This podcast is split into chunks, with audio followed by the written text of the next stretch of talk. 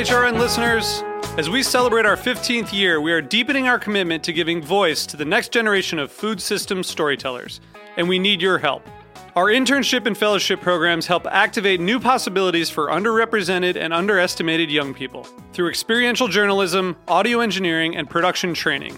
Through these unique programs, HRN helps food equity stewards build essential workforce readiness skills that expand their potential and foster economic mobility. Please consider supporting these critical programs.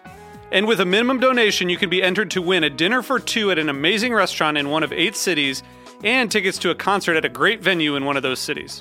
We have incredible partners across the country who have donated, as they also share our passion for helping to educate the next generation of food systems storytellers. Check out heritageradionetwork.org slash 15 to donate and enter to win today. That's heritageradionetwork.org slash 15 to donate and enter to win today. And make sure you donate before March 31st. Thank you. Today's program is brought to you by the Dairy Farm Families of Wisconsin, the Wisconsin Milk Marketing Board. Did you know that today Wisconsin produces more than 600 varieties, types, and styles of American, international style, and original cheese that win more awards than any other state or country? To learn more, visit eatwisconsincheese.com. You're listening to Heritage Radio Network. We're a member supported food radio network broadcasting over 35 weekly shows live from Bushwick, Brooklyn. Join our hosts as they lead you through the world of craft brewing, behind the scenes of the restaurant industry, inside the battle over school food, and beyond. Find us at heritageradionetwork.org.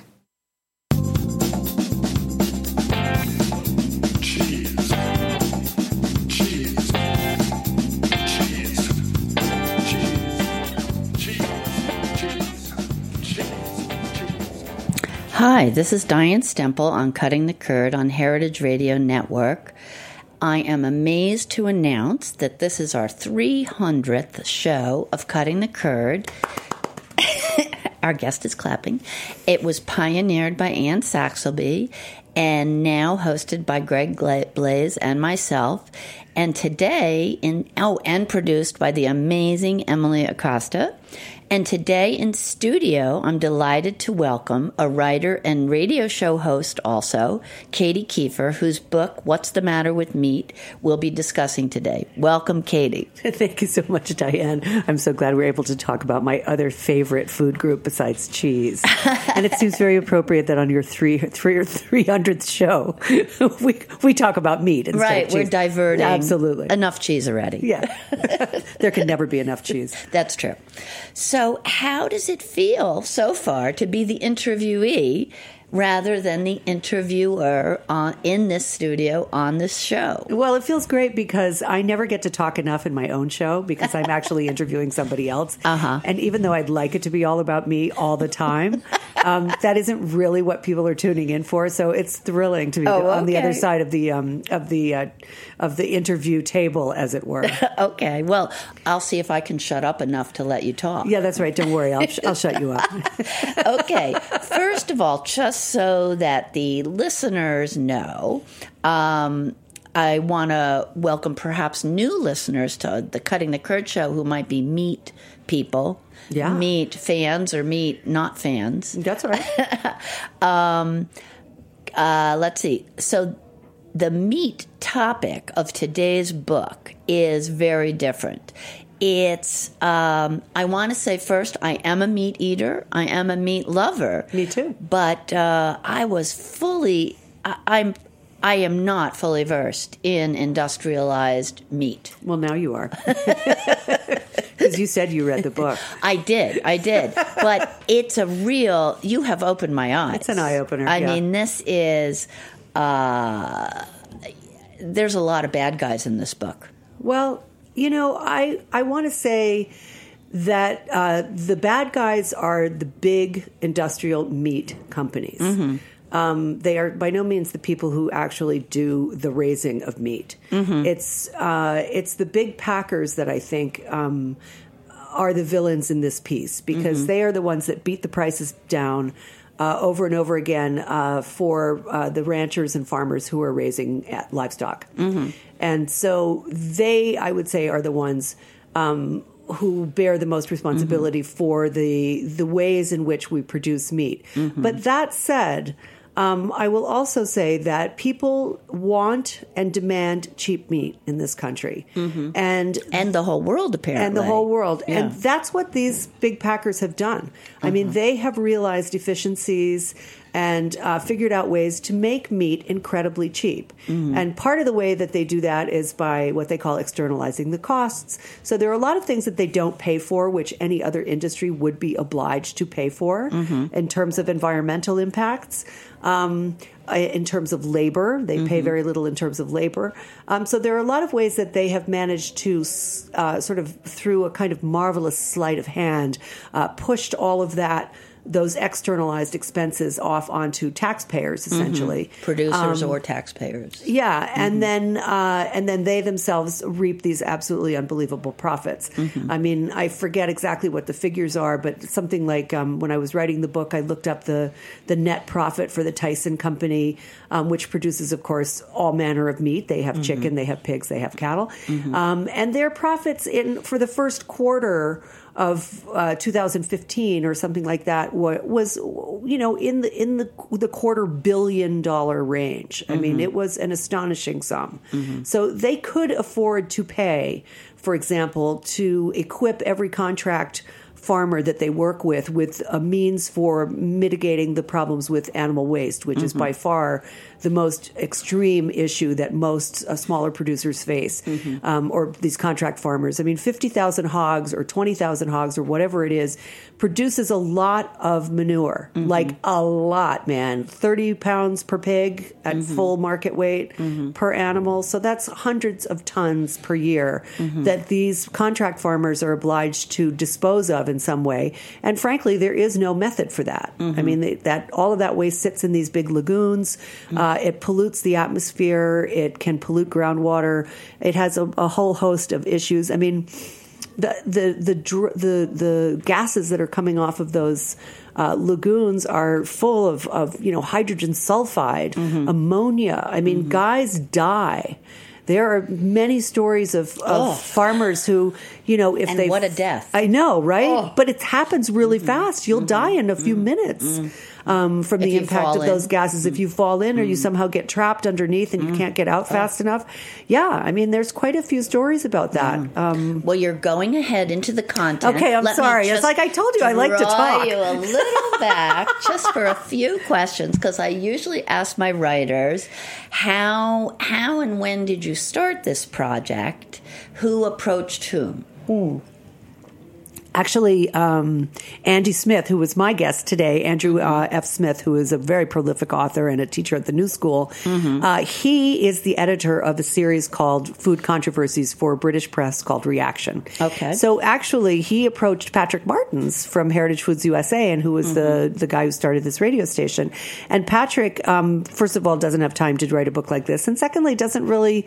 Um, have the granular information about Mm-hmm. industrial meat that I sort of had before I started the project. Mm-hmm. So he suggested to Andy that he contact me, and that's how it happened. Okay. How long did it take? It took about uh, all in. It took me about nine months. Mm-hmm. That's including footnotes and bibliography, which I found excruciating to do. Oh, but they're they're well done. now, has this topic been yours for years? Yes, it has. Okay. Yeah, I've always been really interested in the meat business, and um, when I first started writing, I was a pu- I was first I was a cook, then I became a publicist, and when my publicity job ended, um, I started writing for Food Arts magazine, which is now sadly defunct.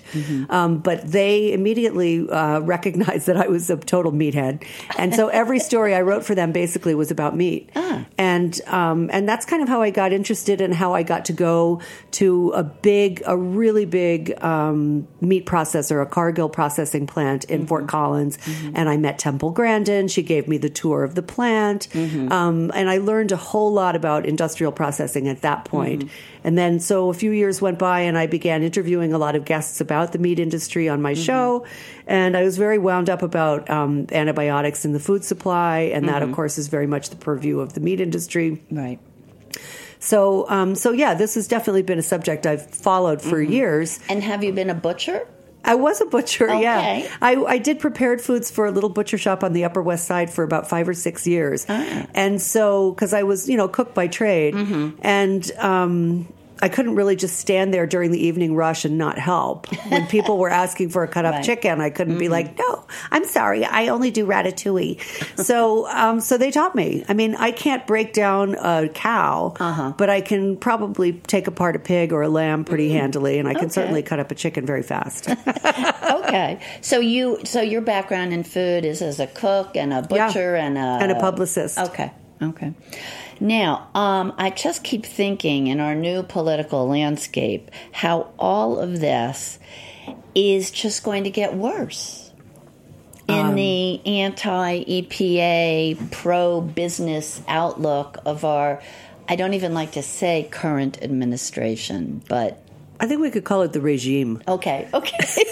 the current regime. Yeah, I think in the current The regime. hopefully temporary current regime, oh gosh, yeah, day by day. Um, yeah, absolutely. Uh, but I, presume you were writing in the midst of the Obama years. yes, I was. Yeah, So you were feeling a little more optimistic, I presume, about many of these issues. Well, uh, you know, the meat industry has it's it's a very big ship, and it is hard to turn a big industrial ship like that. And the thing that to give people credit where credit is due, um, a lot of very positive changes have come.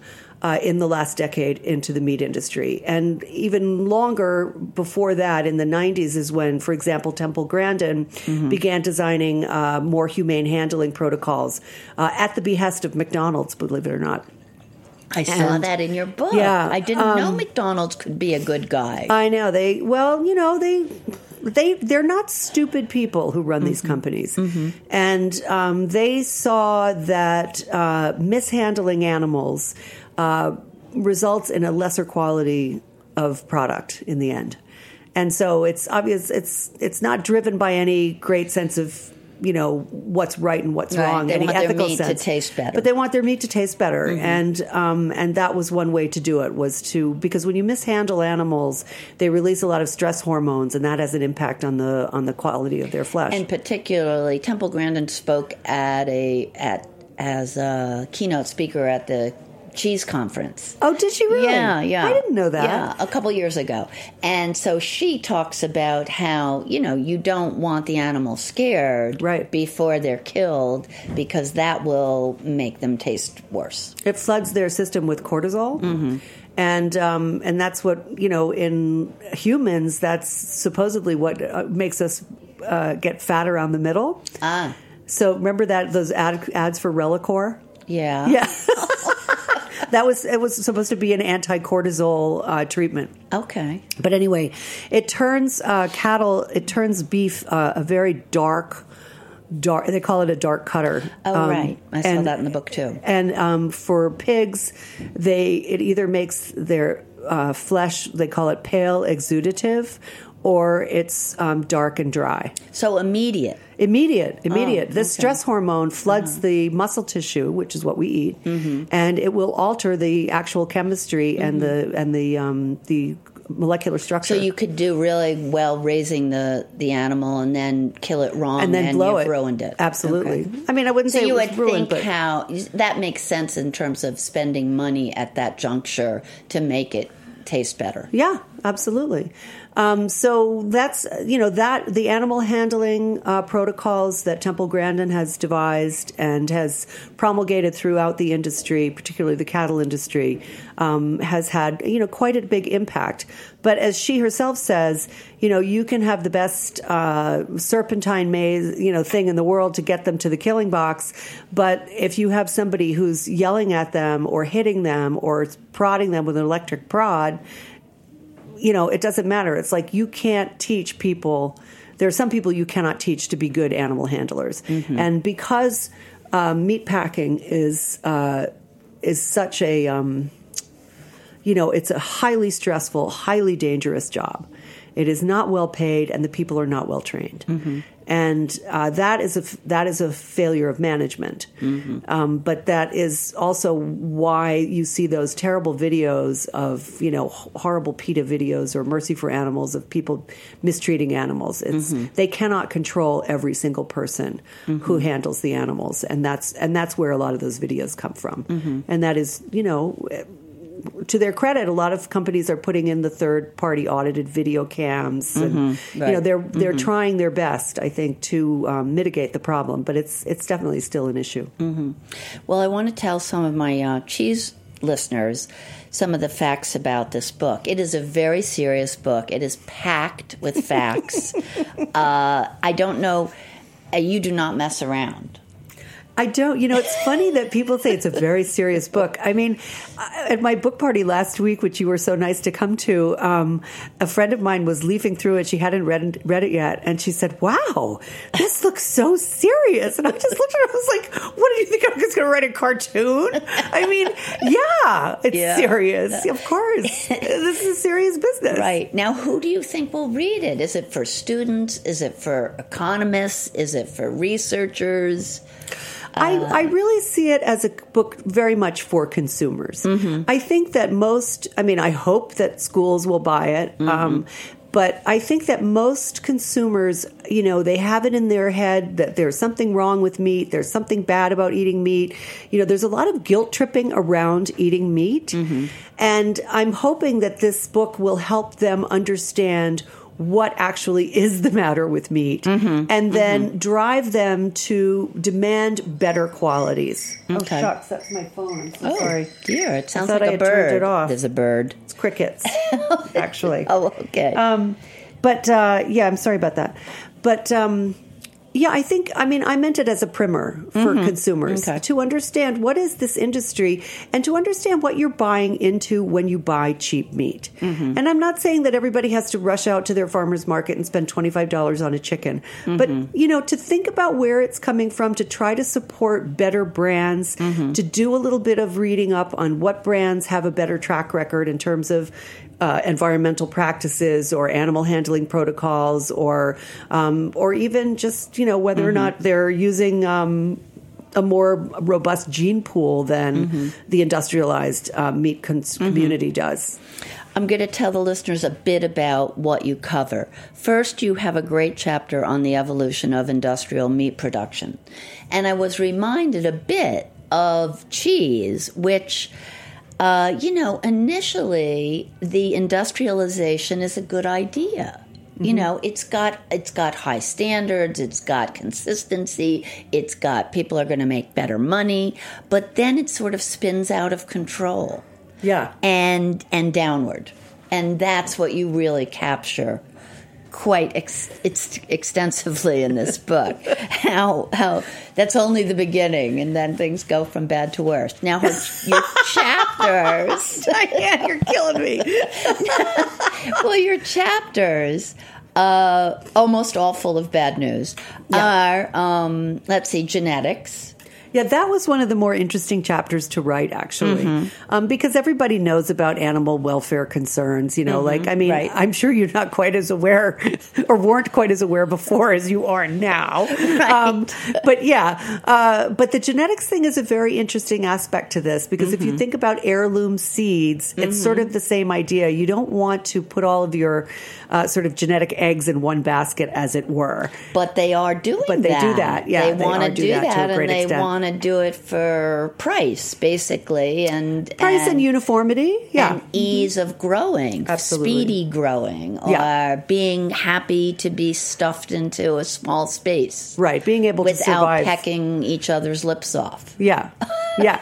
Being able to survive uh, the concentrated uh, area feeding operation, whether Yeah, no matter which breed it is, um, does require some special genetic manipulation. Yeah, yeah. So that's a big a big uh, chapter. Livestock and disease, all on antibiotics and and that horror Oh, and show. BSE And BSE, bovine spongiform right, encephalopathy. right, right, yeah, right. Mad cow disease. Right. And then we go into environmental costs, which is the water and waste. Water waste and also um, the monocropping. Yes. Because in order to feed Yes. all those animals, which are primarily fed corn and soy, um, you have to grow great swaths of corn and soy, which is not necessarily the best thing for the land. Right, which is not something the meat eater or thinks about. Like, where are all these animals getting fed from? Right.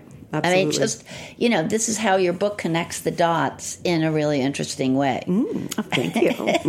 Love that. And then we go to, uh, let's see, wages and workers and safety, and they're in bad shape. Oh yeah, the You know, meat packing industry. they're not being paid, they're not being trained, and they're, you know, going to kill themselves with knives.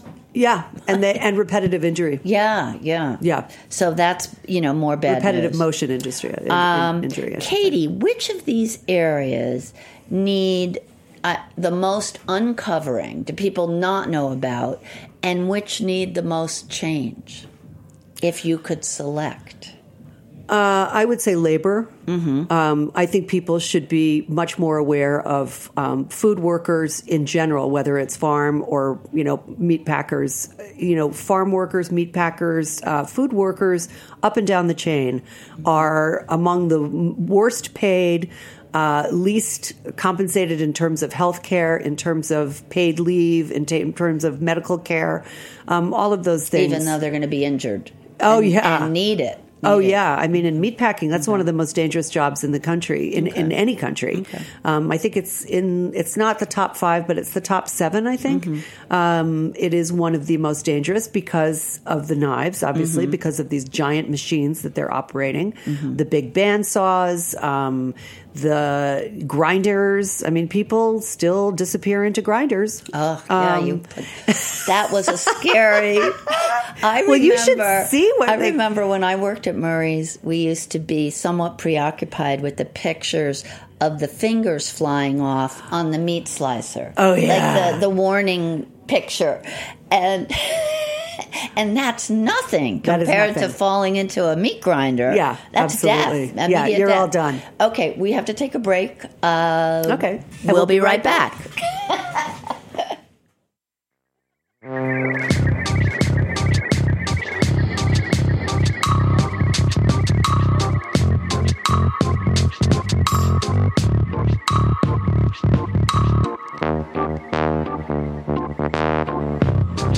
Today's program is brought to you by the Wisconsin Milk Marketing Board. Wisconsin produces the world's best cheese, period. Why? Lush grasslands, glacial water supply, fourth generation cheesemakers, combining old world tradition with the new ideas and highest standards. The very best milk. What do you think of when you think of Wisconsin cheese? For me, I think cheese curds, delicious fresh cheese curds, or deep fried cheese curds. Cheese curds literally any way, anytime, any place.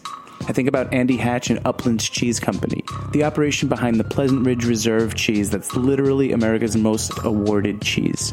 I think of the deliciously stinky Limburger and its long storied history. I think about Roelli's Dunbarton Blue, a perfect blend of English style cheddar and notes of blue.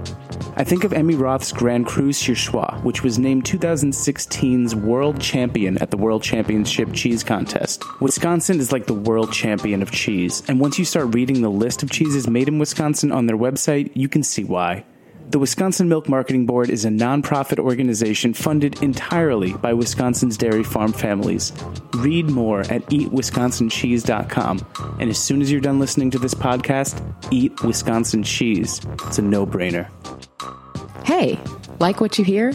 Heritage Radio Network has plenty more. With fresh programming every week, we've got something for everyone. Trying to start your own food business? Concerned about where your food comes from? Looking for the best wine or beer to bring to a party? Find our shows on iTunes or Stitcher, or head to heritageradionetwork.org to listen live and subscribe to our newsletter.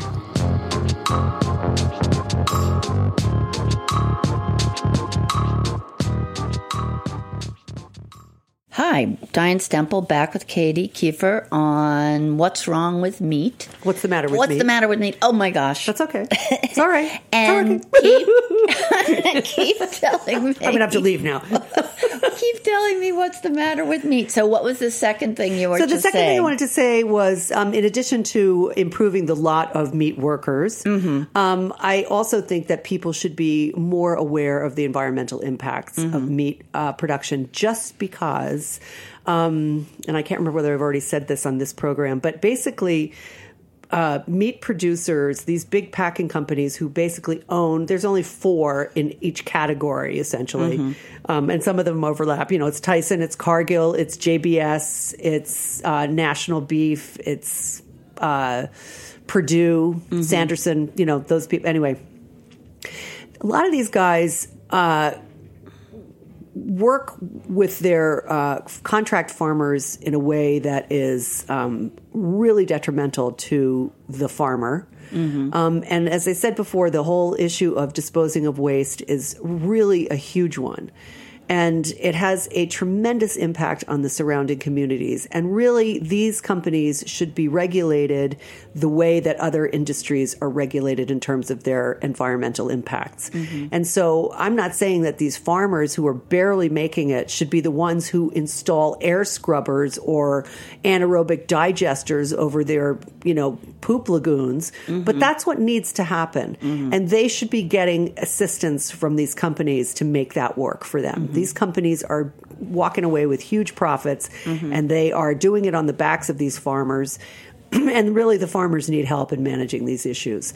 So, that to me is the other thing that people should really be aware of. And then the fact that we're monocropping too much and that mm-hmm. we are basically, I mean, the, the ultimate point of this book is to uh, make the case that eating as much meat as we are projected to do over the next you know 35 years until 2050 when our population exceeds 9 billion um, we simply cannot grow enough corn and soy to feed lo- the livestock and also grow crops for human consumption.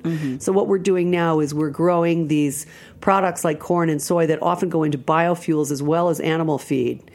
And there's no space left, no arable land left on which to grow the crops that actually humans And eat. even if everyone cooperates, we'll run out of space. That's correct.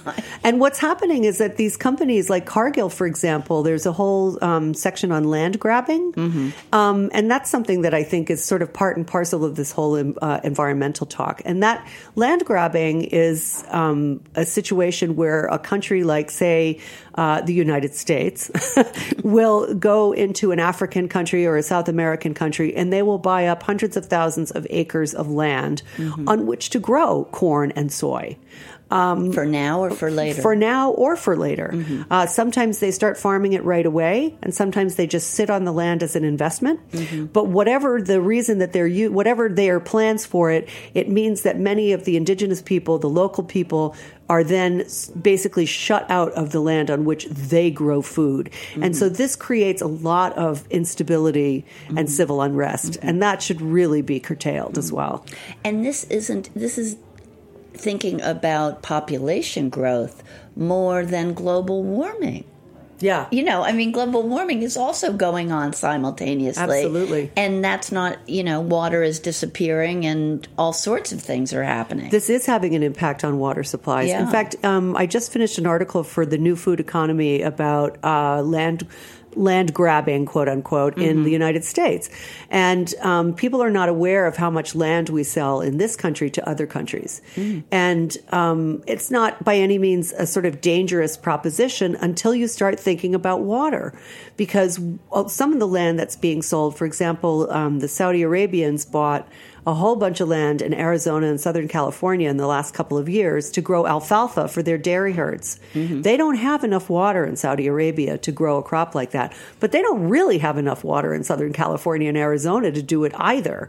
And um, and so that that sale in particular, for example, has uh, you know some people welcome these uh, this, these buyers in and they say, oh, it's great for the local economy, it brings more jobs, blah blah blah. But other people are saying, hey, wait a minute, my well just went dry. Right. I have to dig deeper to get more water. They're And they- taking our resources. They're taking our resources. And this is where I feel like Americans need to be a bit more aware of those kinds of sales. Like when we sold the Smithfield company, um, when Smithfield was bought by the Chinese in uh, 2013, they didn't just buy one out of every four pigs growing in the United States. They bought over 400 farms. And that's hundreds of thousands of acres. Mm. That because Smithfield is a vertically integrated company, they mm-hmm. grow the feed for all their pigs. Mm-hmm. So this means that we are selling not just the pigs, but we have sold the water and we have sold the farmland. And does anyone even pay attention to that headline?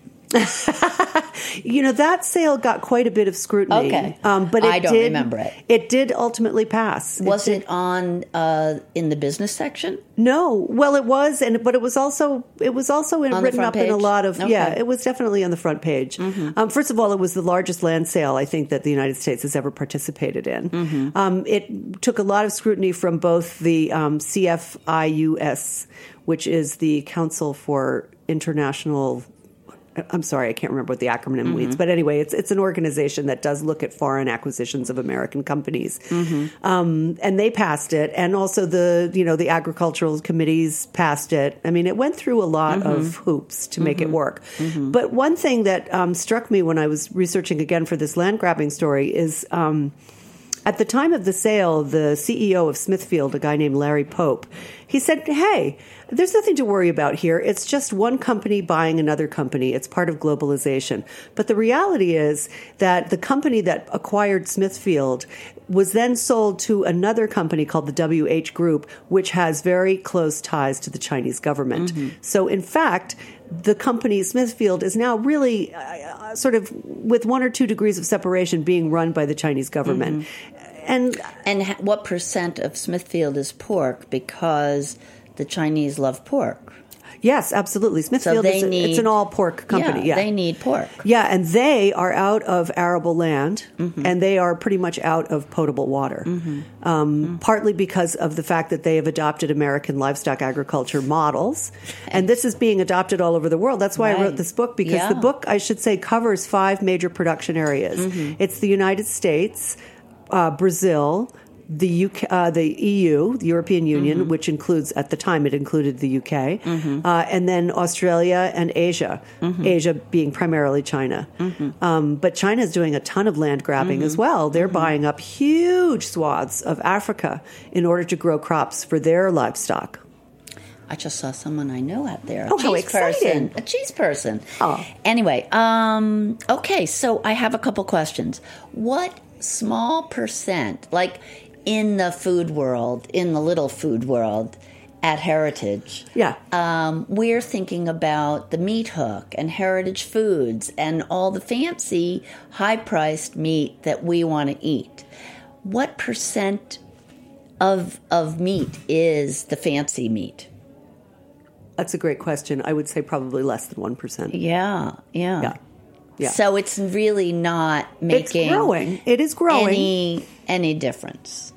I wouldn't say that. Mm-hmm. Um, I would say that it's actually making a lot of difference because as more companies, like for instance, Niman Ranch or um, I don't know, Snake River Beef Uh-huh. or you know some of the better brands Mm-hmm. are raising people's awareness that there is another type of product to buy. Okay. Um, and the more that people know that there are other options out there, that they can get a better value, that they are buying into values because people buy a lot based on mm-hmm. their values. Mm-hmm. The more that people are aware of those options and the more that they support those businesses, the more that forces the big guns to alter some of their practices. And, And to indeed, take note, to they do, note. and they do. I mean, all mm-hmm. of the animal handling stuff, all of those videos from you know PETA and Mercy for Animals, that had a huge impact on how they managed their animal handling welfare and welfare concerns. Okay. That really did make a difference.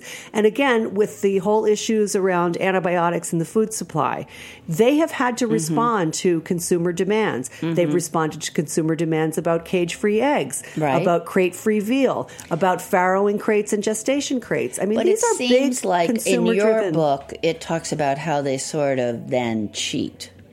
They can, and you they know, do. they they they'll say they have so many inches, but it's really not very many inches per per chicken. well, I think that there's a lot of um, there's a lot of marketing terms that are quite misleading to the Yeah. public. Um, for the word natural, for example, which means absolutely Right, nothing. Right, means Um, maybe alive. this, Right. this chicken was alive. right? It's not a rubber chicken. Um, but you know, so stuff like that, there is a, a bit of deliberate misleading of the consumer, I think, by marketing companies because. Um, because it's just expedient, it's cheaper, uh, and and indeed, I mean, when people say that they're they have a free range chicken, that chicken can maybe go outside into a little yard, you know, like that runs along the big chicken house. There might be a place for him to go out and, you know, but it's not as if these chickens are like on Joel Salatin's Polyface farm, you know, following the sheep around Right, the right, pastures and, you know, eating bugs. I mean, that is not what's and- happening. and, uh, yeah, this pecking. is this is not happening. And, and there's been a lot in the news lately about organic really not being organic. Mm-hmm. Right. Um, there was the big organic milk thing that just happened a few weeks ago that got a Mm-hmm. lot of press, um, where it was turned out the cows were being fed GMO corn, and Mm-hmm. Right, that didn't really meet the organic standards. You know. So I, you know, I think these labels are make it hard for people to really understand what they're buying, Mm-hmm. um, and so that's one reason to really sort of look look up a company and Mm-hmm. look at what they're doing and who they're working with. I mean, I love to go back to Niman Ranch again and again because this is a company that um, has about 800 farms working for them. Uh, and they have a model and a distribution system that has succeeded in an, on an industrial scale. But the animals are well cared for and you know they've got the they've got their own slaughtering protocols and their own slaughterhouses and stuff like that. So they're you know they've really walked the walk, um, and they pay they guarantee their farmers a certain level of income, um, as opposed to other hog farmers who were working under contract for something like a Smithfield or a Tyson, uh, where those contracts can change from you know cycle to cycle, where they don't know what they're going to get paid per pound. They don't you know it's it's it's up to the, the company to decide, the aggregator, and um, and the farmers are really quite helpless under that kind of system. Mm-hmm. And that's one reason why I think the whole contract farming thing needs to be revisited by. Now, can you explain to uh, our audience what the CAFO model is? Because I feel like that's really important here. Well, CAFO is a concentrated area Okay. feeding operation. Okay. Um, I think typically people think about that as uh, cattle. Are you asking about the cattle model? Yeah, Okay. yeah. So cattle actually have a much better life than um, than uh, hogs or chickens. Okay. Because cattle go through three stages, and the, and the the cattle industry has not consolidated. Um, has not been able to consolidate their operations the way that poultry and pigs have. Is that because they're bigger? The animals are bigger and they require different uh, different um, environments as they're growing out, and they take longer than the other animals as well. So typically in a in a cattle operation, you have the cow calf. That's where the cow gets bred. It's almost always artificial insemination, um, and they, she has her calf, and the calf stays with the mom for quite a while, uh, and then um, at about uh, I don't know, I suppose six nine months they're moved on to what's called a stocker feeder. And that's that's a pasture based system. Um, obviously in the winter they're not going to be out grazing on pasture but you know they're they're more or less outside. Um, they have shelter but they're they're still you know they're living like cattle. Okay. like what you Okay. expect uh, you know cows to be. And then the last couple of months typically cattle are slaughtered around 13 months 13 to 16 months.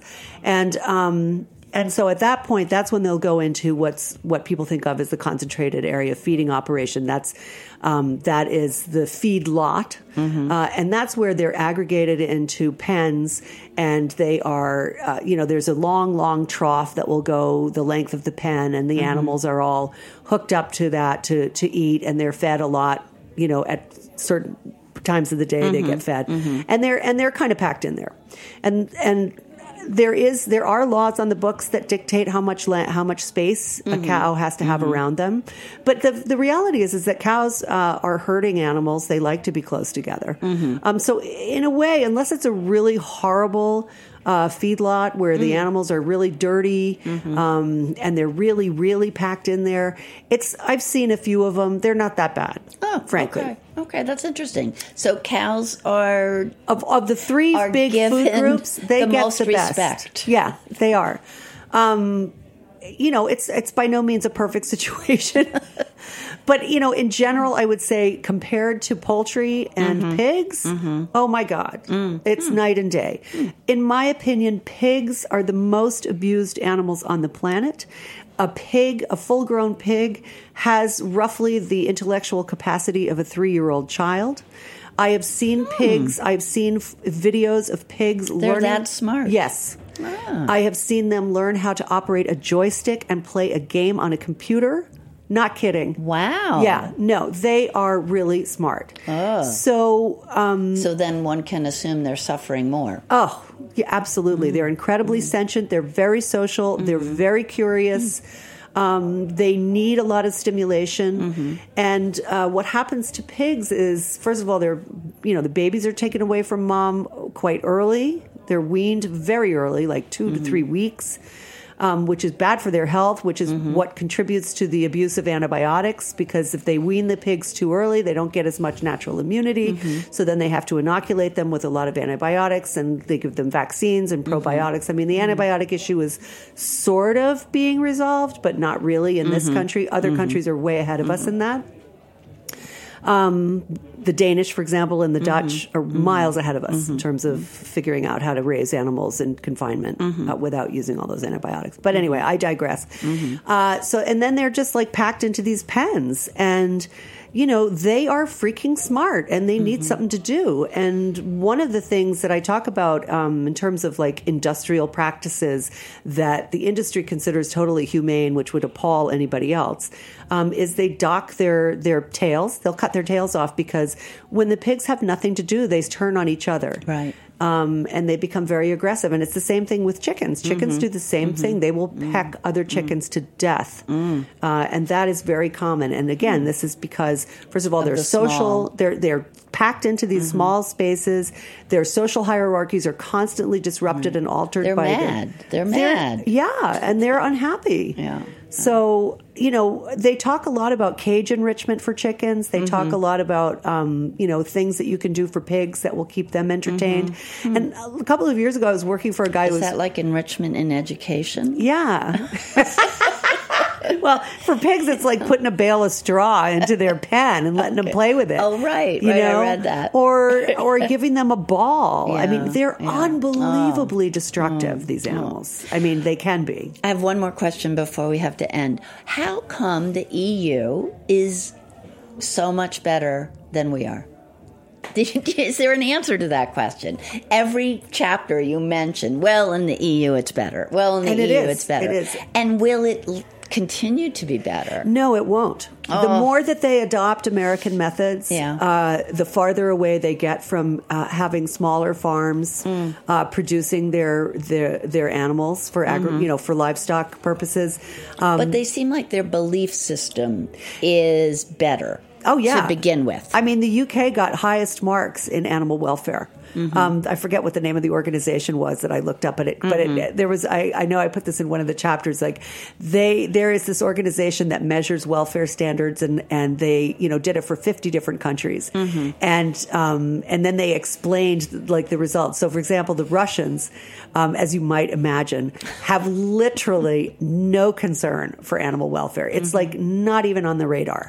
they couldn't care less. Whereas the UK, the French, uh, the Dutch, the Danish, they're all deeply involved in making sure that their animals are happy and well cared for. And part of that is because of the tradition of small farming. Um, you know the the Niman Ranch pigs. Not to not to give them too much of a free commercial here, um, but they it's the same kind of thing. They have smaller farms, and so the animals, or even Heritage Foods USA, is another place where I visited a lot of small pig farms, and um, and the pigs are they love their farmers. You know they know them, Right. Um, And the farmers love and the them back. farmers love the pigs. In Right. fact, I sat next to a pig farmer one time, and, and, and I and I said, "Would you ever, would you ever visit New York?" And he said, "Only if I can bring my pigs." More than one? Yeah. I just thought that was fabulous. He loves his pigs. That's why he mm-hmm. got out of industrialized farming. Mm-hmm. He was like, "I mm-hmm. can't, I couldn't, I couldn't do what they were telling me to do, so I quit." Well, thank you very much for coming on Thanks the show. for having it's been me, a pleasure talking about meat and uh, what's the matter with it. That's right. and and uh, you know, this is our 300th show. We're celebrating. We let's go have some drinks. Absolutely. And uh, it's cutting the curd on Heritage Radio Network. Thank you very much. Thank you.